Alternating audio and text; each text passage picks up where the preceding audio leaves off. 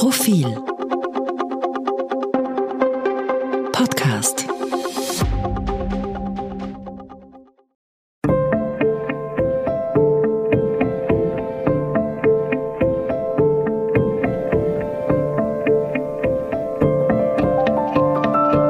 Tauwetter, der Profil-Podcast zur Klimakrise.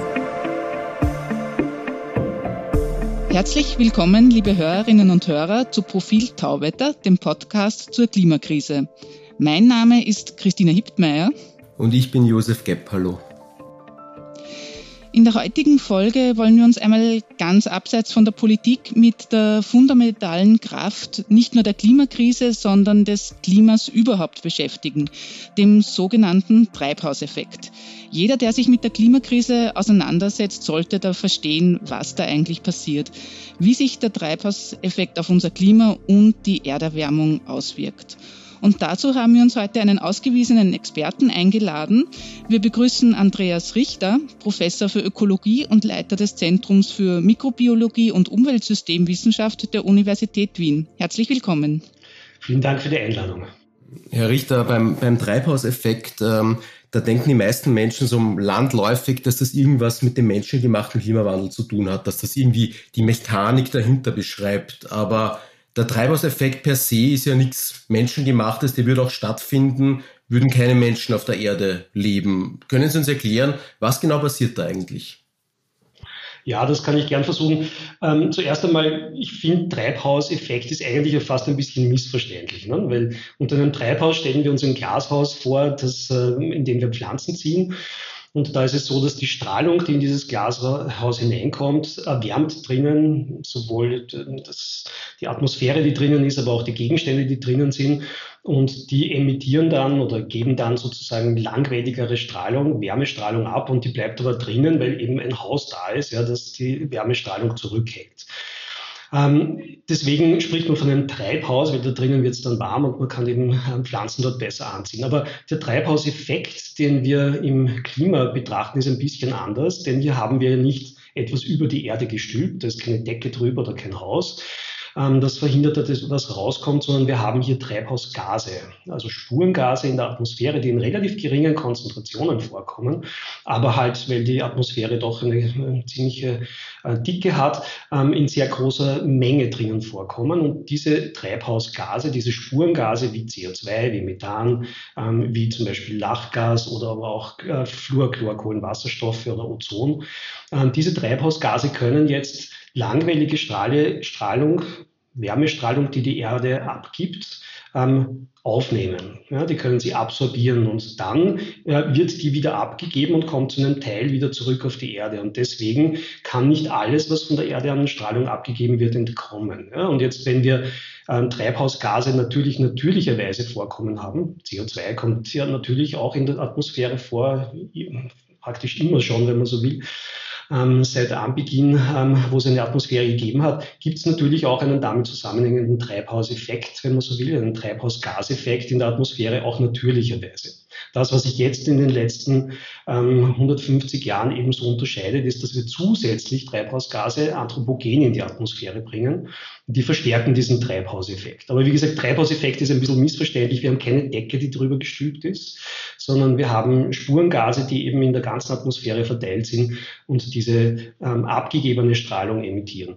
Ähm, manchmal glauben die Leute ja auch, wenn sozusagen von der Sonne sichtbares Licht, äh, kurzwelligere Strahlung auf die Erde kommt, dass die in der Atmosphäre absorbiert wird von den Treibhausgasen. Das ist aber nicht so. Diese ähm, kurzwellige Strahlung, die von der Sonne kommt, wird im Wesentlichen gar nicht absorbiert durch die Moleküle, die in der Atmosphäre sind, ähm, sondern die erwärmt quasi die Erdoberfläche und diese erwärmte Erdoberfläche gibt ihrerseits dann wieder eben langwelligere Strahlung im infraroten Bereich, Wärmestrahlung ab und die wird dann tatsächlich absorbiert. Das heißt, die Wärme wird sonst quasi in den Weltraum entweichen, aber sie wird von diesen Gasen zurückgehalten und dann zurückgeschickt zur Erde. Ist das so ganz einfach gesagt der Effekt? Zum Teil zurückgeschickt, also nicht ganz natürlich, ja, die wird aufgenommen. Ähm, diese Moleküle, die das aufnehmen, die Spurengase, die das aufnehmen, beginnen sozusagen, wenn man so will, stärker zu vibrieren und geben dabei in alle Richtungen wieder natürlich ähm, Strahlung ab. Ähm, ein Teil davon geht zurück auf die Erde und ein Teil geht dann natürlich schon noch in den Weltraum zurück.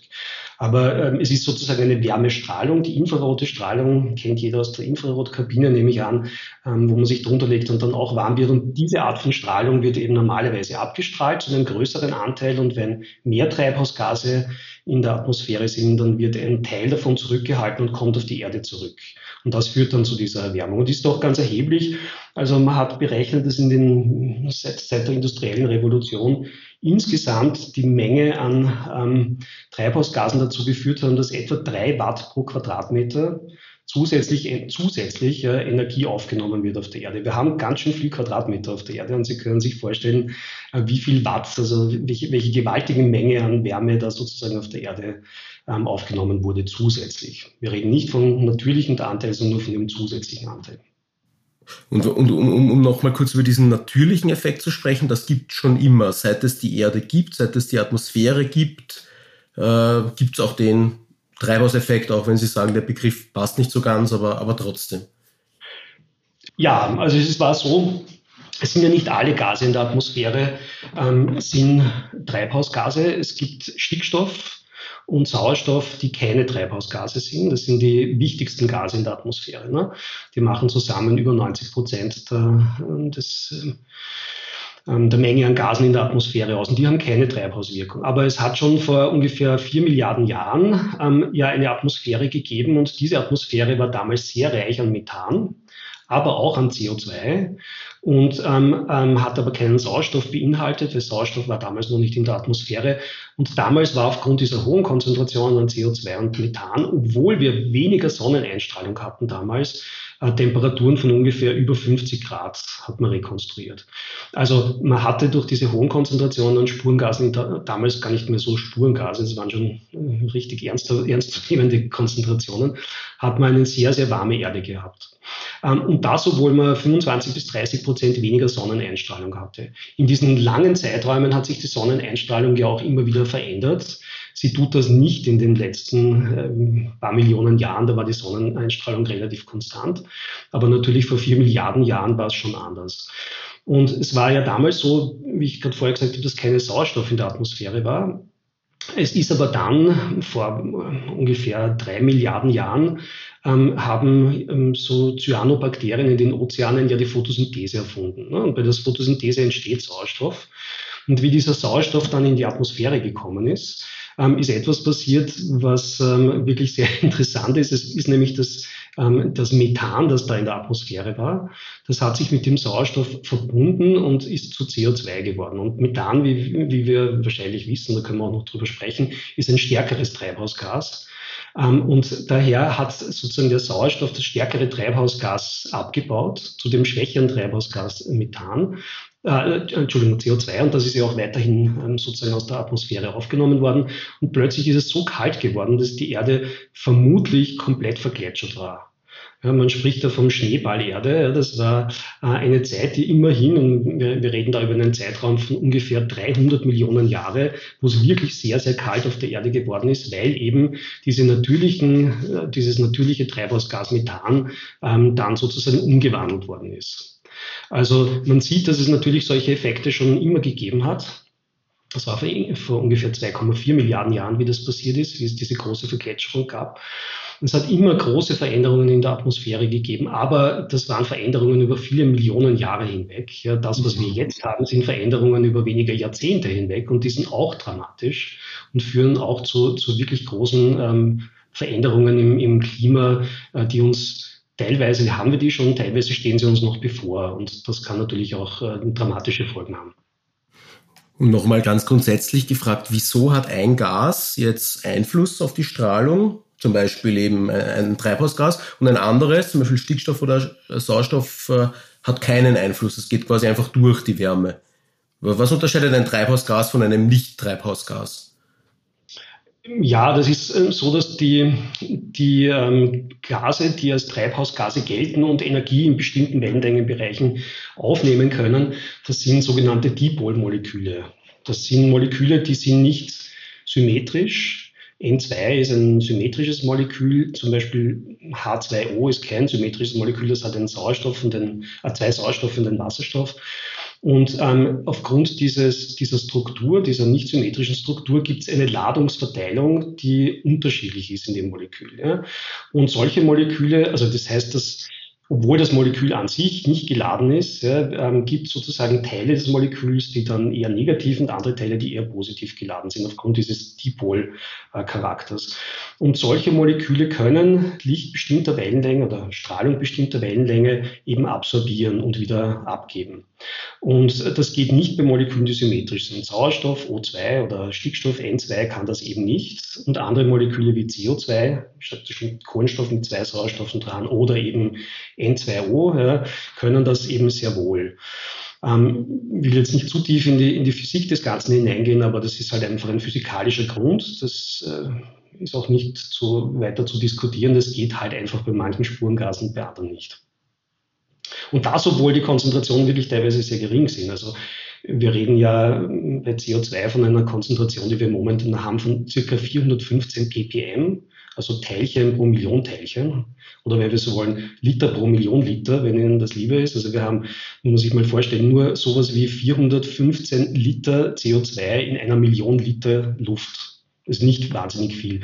Und wenn wir bei Methan anschauen, ist noch viel weniger. Ne? Da haben wir ungefähr 1,8 Liter pro Million Liter Luft. Also 1,8 Liter Methan derzeit in der Atmosphäre. Aber die Tendenz ist eben steigend und ähm, wir haben eine riesige Atmosphäre und man kann sich vorstellen, dass selbst wenige, ähm, wenige Konzentrationen ähm, auf eine große Menge gerechnet in der Atmosphäre eben sehr viel ausmacht. Und deswegen wird es immer wieder diskutiert, wie kann es denn sein, dass etwas, was so gering konzentriert ist, so eine Wirkung hat. Das kann sein, das ist schlichte Mathematik. Ja. Das ist, ähm, selbst wenn, wenn die Konzentration in einem gering ist, wenn man ein großes Volumen hat, dann ist es eben trotzdem sehr viel. Äh, woher weiß denn die Wissenschaft, was vor Millionen Jahren auf der Erde los war? Ja, das sind natürlich Rekonstruktionen und ähm, man lernt hier auch immer wieder dazu. Nicht alles muss hundertprozentig richtig sein, aber man weiß das vor allem aus äh, geologischen Archiven. Zum Beispiel, um diese Geschichte mit dem vergletscherten äh, Erde ähm, zu erzählen, wie man weiß, dass man ursprünglich gar keinen Sauerstoff in der Atmosphäre hat. Ähm, man hat ähm, Schichten in geologische Schichten gefunden, die sehr alt sind in Südafrika und vor allem auch in Australien. Die nennt man, nennt man Bender-Eisenerze. Auf Englisch Banded Iron Formations. Und die sind so rote marine Sedimente, so rote dichte Sedimente und dazwischen immer wieder ähm, Millimeter bis Zentimeter dicke schwarze Bänder drinnen. Und diese schwarzen Bänder sind, sind Eisen. Ausfällungen, Eisenerz im Prinzip. Und was da war, ist, dass ursprünglich, wie gesagt, war ja kein Sauerstoff auf der Erde vorhanden. Das war eine reduzierende Atmosphäre, da war viel Wasserstoff drin, Methan und so weiter. Und ähm, Jetzt war es aber so, dass dann in der Photosynthese, wie die entstanden ist, wie die vor ein paar Milliarden, vor ungefähr drei Milliarden Jahren entstanden ist, ähm, ist das erste Mal Sauerstoff in die Ozeane gekommen. Dieses Sauerstoff ist aber gar nicht in die Atmosphäre gekommen, weil in den Ozeanen war damals sehr viel Eisen drinnen. Und äh, mit Sauerstoff gemeinsam, das erzeugt worden ist äh, in der Photosynthese, ist dieses Eisen ausgefallen so eben Eisenoxiden, Eisenerz. Und das sind diese Ablagerungen, die man da immer wieder findet in diesen ganz alten ähm, Sedimenten aus diesen Urozeanen. Und daher weiß man, dass damals eben bereits Sauerstoff erzeugt worden ist. Ähm, man weiß aber aus anderen ähm, geologischen Archiven, dass dieser Sauerstoff nicht in die Atmosphäre und nicht an Land gekommen ist. Und erst zu einem späteren Zeitpunkt ist dieser Sauerstoff rausgekommen, wie nämlich das Eisen aus den Ozeanen verschwunden ist, gelöstes Eisen. Ähm, heute haben ja die Ozeane nicht sehr viel Eisen, das ist in, in vielen Bereichen sogar eher eisenlimitiert. Die Ozeane, aber damals war eben viel drinnen und wie das dann sozusagen irgendwann mal zu Ende war, ähm, haben dann diese Sedimente aufgehört. Ja, da hat es keine Eisenausfällungen ähm, mehr gegeben, keine Eisenerzausfällungen mehr gegeben, aber in der Atmosphäre ähm, ist plötzlich Sauerstoff entstanden und hat dort auch dann die Oberflächen, die sozusagen mit der Atmosphäre in Kontakt waren, oxidiert. Das kann man in geologischen Archiven ganz gut äh, nachvollziehen. Ist aber nicht einfach und dann gibt es Isotope von verschiedenen Elementen, die man heranzieht, um zu wissen, was damals für Prozesse geherrscht haben. Natürlich mhm. ist das keine 100% exakte Wissenschaft und wir lernen immer dazu, aber man ist da schon ziemlich sicher, was diese Dinge betrifft. Okay. Äh, und weiß die Wissenschaft auch, wenn wir jetzt annehmen würden, es gäbe diesen Treibhauseffekt nicht, ähm, wie kalt wäre es denn da auf der Erde? Ja, das kann man relativ gut berechnen. Also wenn es keine Atmosphäre gäbe, ja, ähm, das kann man relativ leicht berechnen, weil man ja auch ähm, andere Himmelskörper wie den Mond hat, die eben keine Atmosphäre besitzen und da kann man das auch sehr gut äh, nachvollziehen, dann hätte die Erde eine Durchschnittstemperatur von ungefähr minus 18 Grad. Minus 18 Grad ist ganz schön kalt. Wir haben jetzt eine Durchschnittstemperatur von ungefähr plus 14 Grad auf der Erde. Also diese Differenz von plus 14 und minus 18, das wäre sozusagen das, was ähm, der natürliche Treibhauseffekt ist, ja, der eben zustande kommt, weil wir eben Wasserdampf, CO2, Methan und so weiter in der Atmosphäre haben, die alle eben diese Dipolmoleküle sind, die dann tatsächlich auch Strahlung im infraroten Bereich absorbieren können. Und stellen Sie sich vor, ich meine, minus 18 Grad Durchschnittstemperatur auf der Erde, wir hätten eine komplette Vergletscherung, wir hätten ja kein Wasser mehr, kein Wasserdampf mehr in der Atmosphäre. Ähm, das würde auch bedeuten, dass zumindest Leben, wie wir es kennen, ja, also im Sinne von pflanzlichem Leben und, und tierischem Leben, tierisch im Sinne von höheren Organismen sicher nicht möglich ist. Ja. Es könnte natürlich bakterielles oder, oder einfaches Leben von Archeen, Bakterien und vielleicht auch anderen Einzellern durchaus geben. Aber Leben, wie wir es kennen, ist bei minus 18 Grad ziemlich sicher nicht möglich. Ja? Also mhm. ähm, das, die Treibhauswirkung ist natürlich wichtig und Planeten, die keine Atmosphäre haben, da wird es auch dann, gibt sehr, sehr große Unterschiede zwischen Tag und Nacht. Ähm, oder sehr dünne Atmosphäre haben wie etwa der Mars, aber auch zum Beispiel ähm, eben der Mond. Da gibt es ja enorme Temperaturunterschiede zwischen Tag und Nacht, die dadurch zustande kommen, dass es eben keine Treibhausgase gibt und dass eben sozusagen das reine ein Einstrahlen und Ausstrahlen ist. Ne? Mhm. Und dann wird es eben sehr kalt, sehr schnell, wenn die Sonne weg ist. Und das heißt, der Treibhauseffekt ist gut für das menschliche Leben. Äh, ab wann wird es denn problematisch oder bedrohlich für den Menschen? Ich glaube, ganz so kann man es nicht sagen. Also natürlich ist der Treibhauseffekt ist einmal wichtig, dass es Leben gibt und wir also es ist jetzt kein rein anthropogener Treibhauseffekt, sondern der natürliche Treibhauseffekt ist sicher wichtig. Ja. Der ähm, anthropogene Treibhauseffekt ähm, hat schon jetzt dazu geführt, dass wir in etwa eine Erwärmung von 1,1 Grad haben im Schnitt auf der ähm, ähm, Erde. Wobei man sagen muss, dass bis jetzt ja das aller, allermeiste, was an zusätzlicher ähm, Energie auf der Erde ähm, gespeichert wurde, in die Ozeane gegangen ist, uns also an Land jetzt gar nicht wirklich unmittelbar betrifft. Und ab welcher Temperatur es jetzt dramatisch wird, das hängt davon ab. Also ich, das Wort dramatisch ist für uns in der Wissenschaft immer schwierig. Aber selbst diese 1,1 Grad, die wir haben, und die, die noch kommen werden, weil wir werden nicht stehen bleiben jetzt, wo wir gerade sind. Ja. Ähm, diese Erwärmung, die noch vor uns liegt, kann unter Umständen schon ähm, uns in ein anderes Klima führen haben wir wirklich drei, vier Grad Erwärmung, wie das ja, ähm, wenn wir so weitermachen, ohne zu bremsen, wie wir jetzt im Moment gerade tun, wenn das so weitergehen würde und wir bei drei, vier, fünf Grad Erwärmung bis zum Ende dieses Jahrhunderts enden würden, dann hätte das tatsächlich dramatische Folgen. Und zwar deswegen nicht, weil es ein bisschen wärmer werden würde, sondern weil dann das ganze Klima kippen könnte und in ein komplett anderes Klima hineinläuft und wo es keinen Weg mehr zurück gibt in unseren Zeiträumen, also in unseren menschlichen Zeiträumen. Das vergisst man immer. Also es gibt so, so ähm, Kipppunkte, nennt man das, glaube ich, auf Deutsch, wo man in einen anderen stabilen oder metastabilen Zustand kommt, ja, wo man nicht mehr zurückkommt, zumindest nicht mehr leicht, nur mit sehr, sehr großen Anstrengungen. Ja. Und ähm, sicherlich nicht in unserem Menschenzeitalter, also nicht in den nächsten Generationen. Und dieses andere Klima könnte so gravierend anders sein natürlich, wenn wir da nicht aufpassen, ähm, dass das für uns schon das Leben sehr schweren würde, für unsere Zivilisation auf jeden Fall. Es wird nicht die Menschen ausrotten, das natürlich nicht aber es würde uns in eine wirklich vollkommen andere Situation bringen und dann kann man schon davon ausgehen, dass die Zivilisation, so wie wir sie kennen, so nicht weitergehen wird. Ne? Und was macht Sie so sicher, dass da die Menschheit nicht ausgerottet wird? Naja, ich meine, ich, ich glaube schon, dass wir auch in, einer, in einem Klima, das fünf Grad wärmer ist, als Menschheit durchaus überleben. Ähm, aber natürlich anders wie bisher, und zwar gravierend anders. Also dann würde die Zivilisation so nicht weitergehen, da bin ich mir ziemlich sicher, dann müssten wir andere Lösungen finden. Aber ausgerottet werden würden wir bei 5 Grad nicht. Klar, wenn wir, wenn wir 50 Grad hätten schon eine Durchschnittstemperatur, aber wenn wir sagen wir, eine Durchschnittstemperatur von 18, 19 Grad kriegen, werden wir nicht ausgerottet. Aber ähm, nicht ausgerottet sein und ein vernünftiges Leben führen ist noch ein, ein gravierender Unterschied. Wir dürfen auch nicht davon ausgehen, dass die Menschen alle so leben wie wir, nicht? Das muss man schon auch dazu sagen.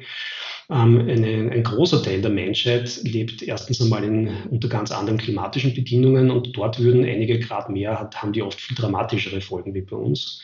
Das zieht ja auch andere Folgen wie Anstieg des Meeresspiegels nach sich und so weiter. Und davon sind Milliarden Menschen betroffen, ähm, deren Leben wirklich unmittelbar ähm, in ihrer Existenz bedroht ist. Nicht die Menschheit an sich, aber deren Leben sehr wohl. Und ähm, nur weil es bei uns vielleicht äh, die Folgen weniger dramatisch wären oder wir sie aufgrund auch unseres Reichtums besser abpuffern können, heißt das ja nicht, dass nicht sehr viele Menschen auf der Welt ähm, sehr, sehr existenziell davon betroffen sein würden. Sie haben vorher gesagt, die derzeitige Konzentration von Treibhausgasen in der Atmosphäre beträgt 415 äh, Parts per Million. Wie, wie hoch wäre die jetzt? Wird es die menschengemachte Klimaveränderung nicht geben? Also wie viel niedriger wäre die? Das, das weiß man sehr genau, weil ähm, wir hatten, also wenn ich da ausholen darf dazu ein bisschen, ähm, es hat ja in, in den letzten 1,5 Millionen Jahren haben sich ja Warmzeiten und Eiszeiten abgewechselt. Ne? Das kennt man ja ganz gut. Und ähm, wir wissen, dass in diesen, zumindest in den letzten Millionen Jahre, da kennen wir das sehr gut aus Klimaarchiven, können wir auch gerne noch kurz drüber reden, wenn Sie wollen, aber aus diesen Archiven kennt man sehr gut die Konzentration an Treibhausgasen und auch die daraus aus äh, verschiedenen Isotopen ableitbare Temperatur. Und wir wissen, dass die Konzentration an Treibhausgasen ähm, in dieser ganzen Zeit immer zwischen 180 ppm und 280 ppm geschwankt ist. 180 ppm war es eben in den Eiszeiten, 280 ppm, ähm, manchmal 285 in den Warmzeiten dazwischen, also in den, in den Zwischeneiszeiten. Und ähm, zwischen diesen ähm, Schwankungen müssten wir uns auch jetzt bewegen. Wir hätten jetzt, äh, so wie wir es vor der industriellen Revolution hätten, irgendwo um die 280 ppm CO2. Und jetzt haben wir 415 und die Tendenz ist ganz klar steigend. Ich kann mich erinnern, wie ich ein junger Student war und das erste Mal Photosynthese gemessen habe. Ich war Biologie studiert und wie ich Photosynthese gemessen habe, haben wir ähm, uns angeschaut, die CO2-Konzentration, die sieht man dann sozusagen beim Messen der Atmosphäre rundherum. Und da waren wir damals bei 350 ppm. Jetzt, ich meine, das ist ein, nicht einmal ein ganzes Forscherleben, ja, ein Viertel eines Forscherlebens und, und ich bin jetzt, äh, wir sind jetzt bei 415 ppm ja, und die Tendenz ist ganz klar steigend und ähm, wir sehen auch nicht, dass, dass äh, wir sozusagen eine abnehmende äh, Tendenz haben, gar nicht. Ja. Ähm, nur weil wir ein Corona-Jahr hatten, wo ein bisschen weniger Zunahme war, heißt das noch lange nicht, dass, dass wir irgendwo uns auf dem richtigen Weg befinden. Also das wird weiter zunehmen, ganz klar. Und ähm, wir sollten eben 280 haben und nicht 415. Jetzt ähm, reden wir, wenn wir von, oder wenn die Öffentlichkeit von Treibhausgasen redet, ist ganz, ganz klar Kohlendioxid, CO2 im Vordergrund, aber das, das wichtigste Treibhausgas ist ja eigentlich Wasserdampf oder zumindest das, was am meisten vorkommt in der Atmosphäre. Äh, warum kann uns Wasserdampf egal sein, aber Kohlendioxid nicht? Egal kann uns Wasserdampf natürlich auch nicht sein. Wasserdampf ist ähm, ein wichtiges Treibhausgas.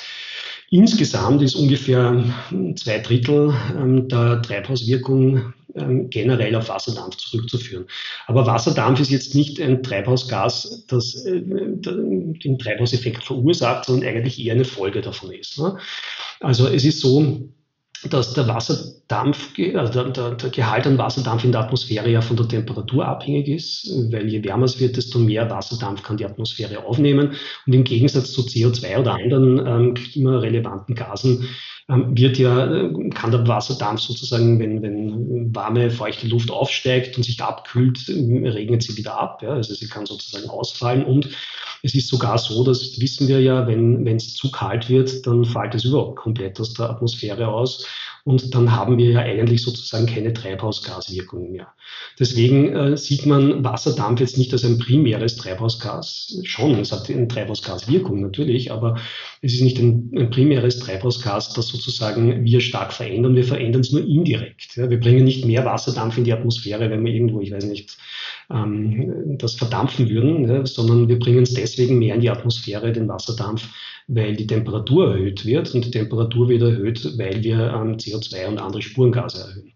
Also man muss das immer in der, in der richtigen Reihenfolge sehen. Ja, es ist ein klimarelevantes Gas und spielt eine Rolle in der Atmosphäre, aber es ist nicht ähm, das, das wir verändern. Und es ist übrigens auch nicht so, wie man manchmal bei Klima Leugnern oder bei, bei Leugnern der, der, Klimakrise hört, dass das sozusagen ja eh alles natürlich ist und das Wasserdampf ist viel wichtiger und eigentlich ist nur der Wasserdampf dran schuld.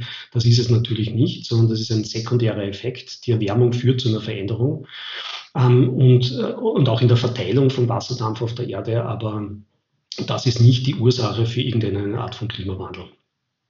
Deswegen muss man es einfach anders betrachten. Also keine Ursache, sondern eigentlich eine Wirkung, die wir hier erkennen können am Wasserdampf in der, in der Atmosphäre. Und was ist mit den anderen Treibhausgasen, die nicht CO2 sind, Lachgas, Methan und so? Wie wichtig sind die? Ja, die, die sind schon wichtig. Also es gibt im, im Wesentlichen gibt es, würde ich sagen, fünf wichtige Treibhausgase. Wir haben das CO2, das ist klar, das kennt jeder. Wir haben das Methan, das hat auch schon jeder mal gehört. Alle reden immer von von Methan in der Landwirtschaft. Dann haben wir noch das Lachgas, N2O heißt das. Also Methan ist CH4, Lachgas ist N2O. Und dann haben wir noch Ozon.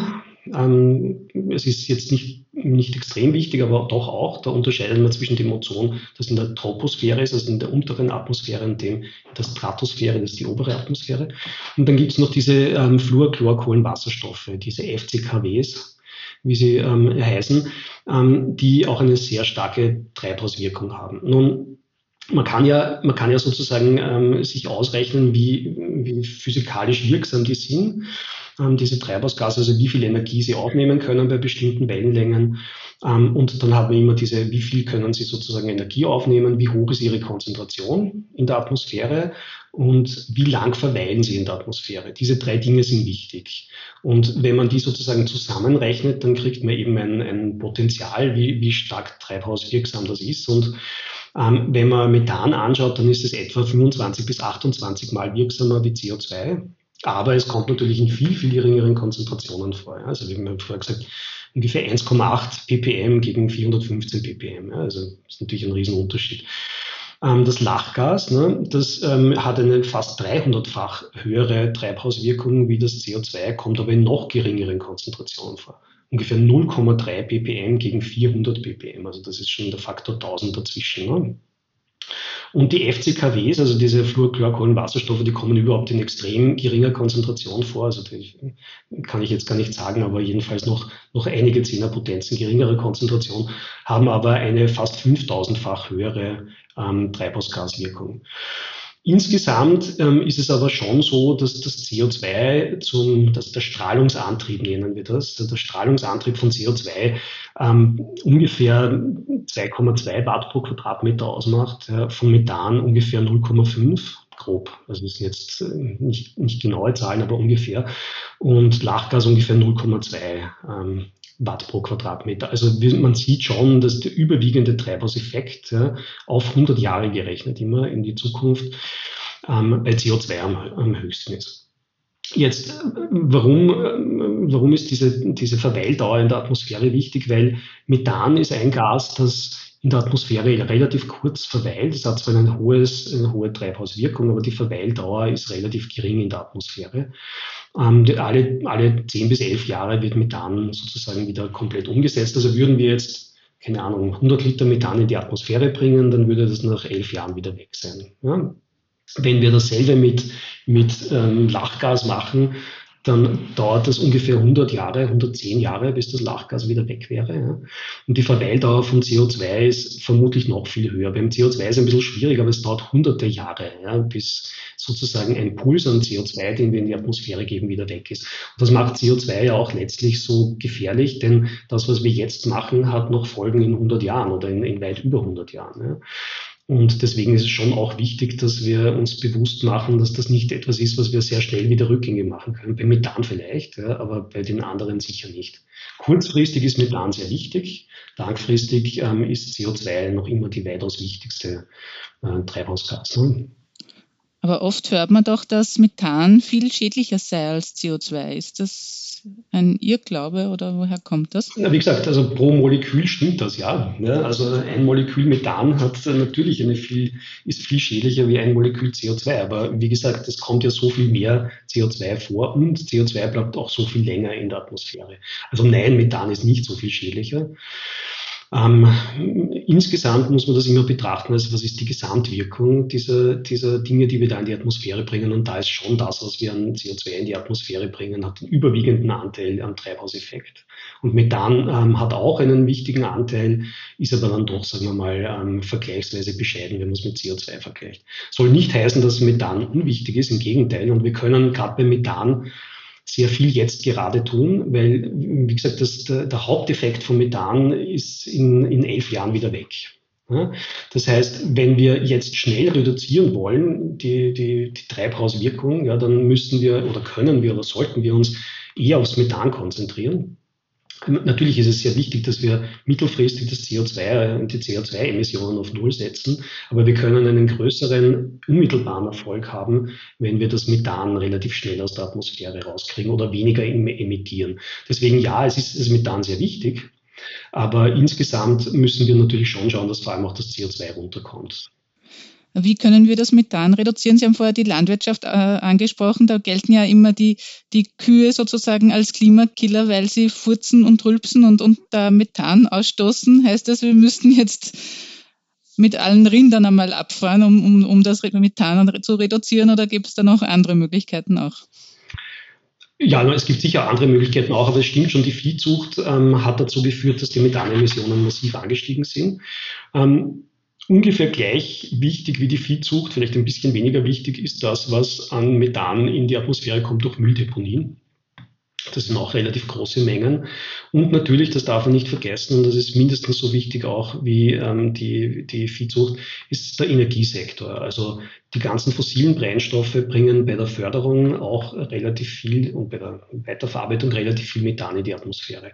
Also ich würde sagen, die drei sind in etwa gleich. Also Mülldeponien im weiteren Sinn, ähm, dann der Energiesektor und die Viehzucht sind ungefähr gleich große anthropogene Emittenten von Methan in der Atmosphäre. Dann gibt es noch äh, weniger, deutlich weniger wichtig, für die Hälfte oder ein Drittel, ähm, ist Reisanbau. Reisanbau fördert auch Methanausgasung, weil das ist Anbau oft, also in vielen Bereichen der, der Erde unter, ähm, also steht der Reis unter Wasser, wenn man so will. Das sind Wasseroberflächen, wo dann relativ viel Methan in diesen anaeroben, also diesen nicht sauerstoffhaltigen Böden ähm, ausgestoßen wird.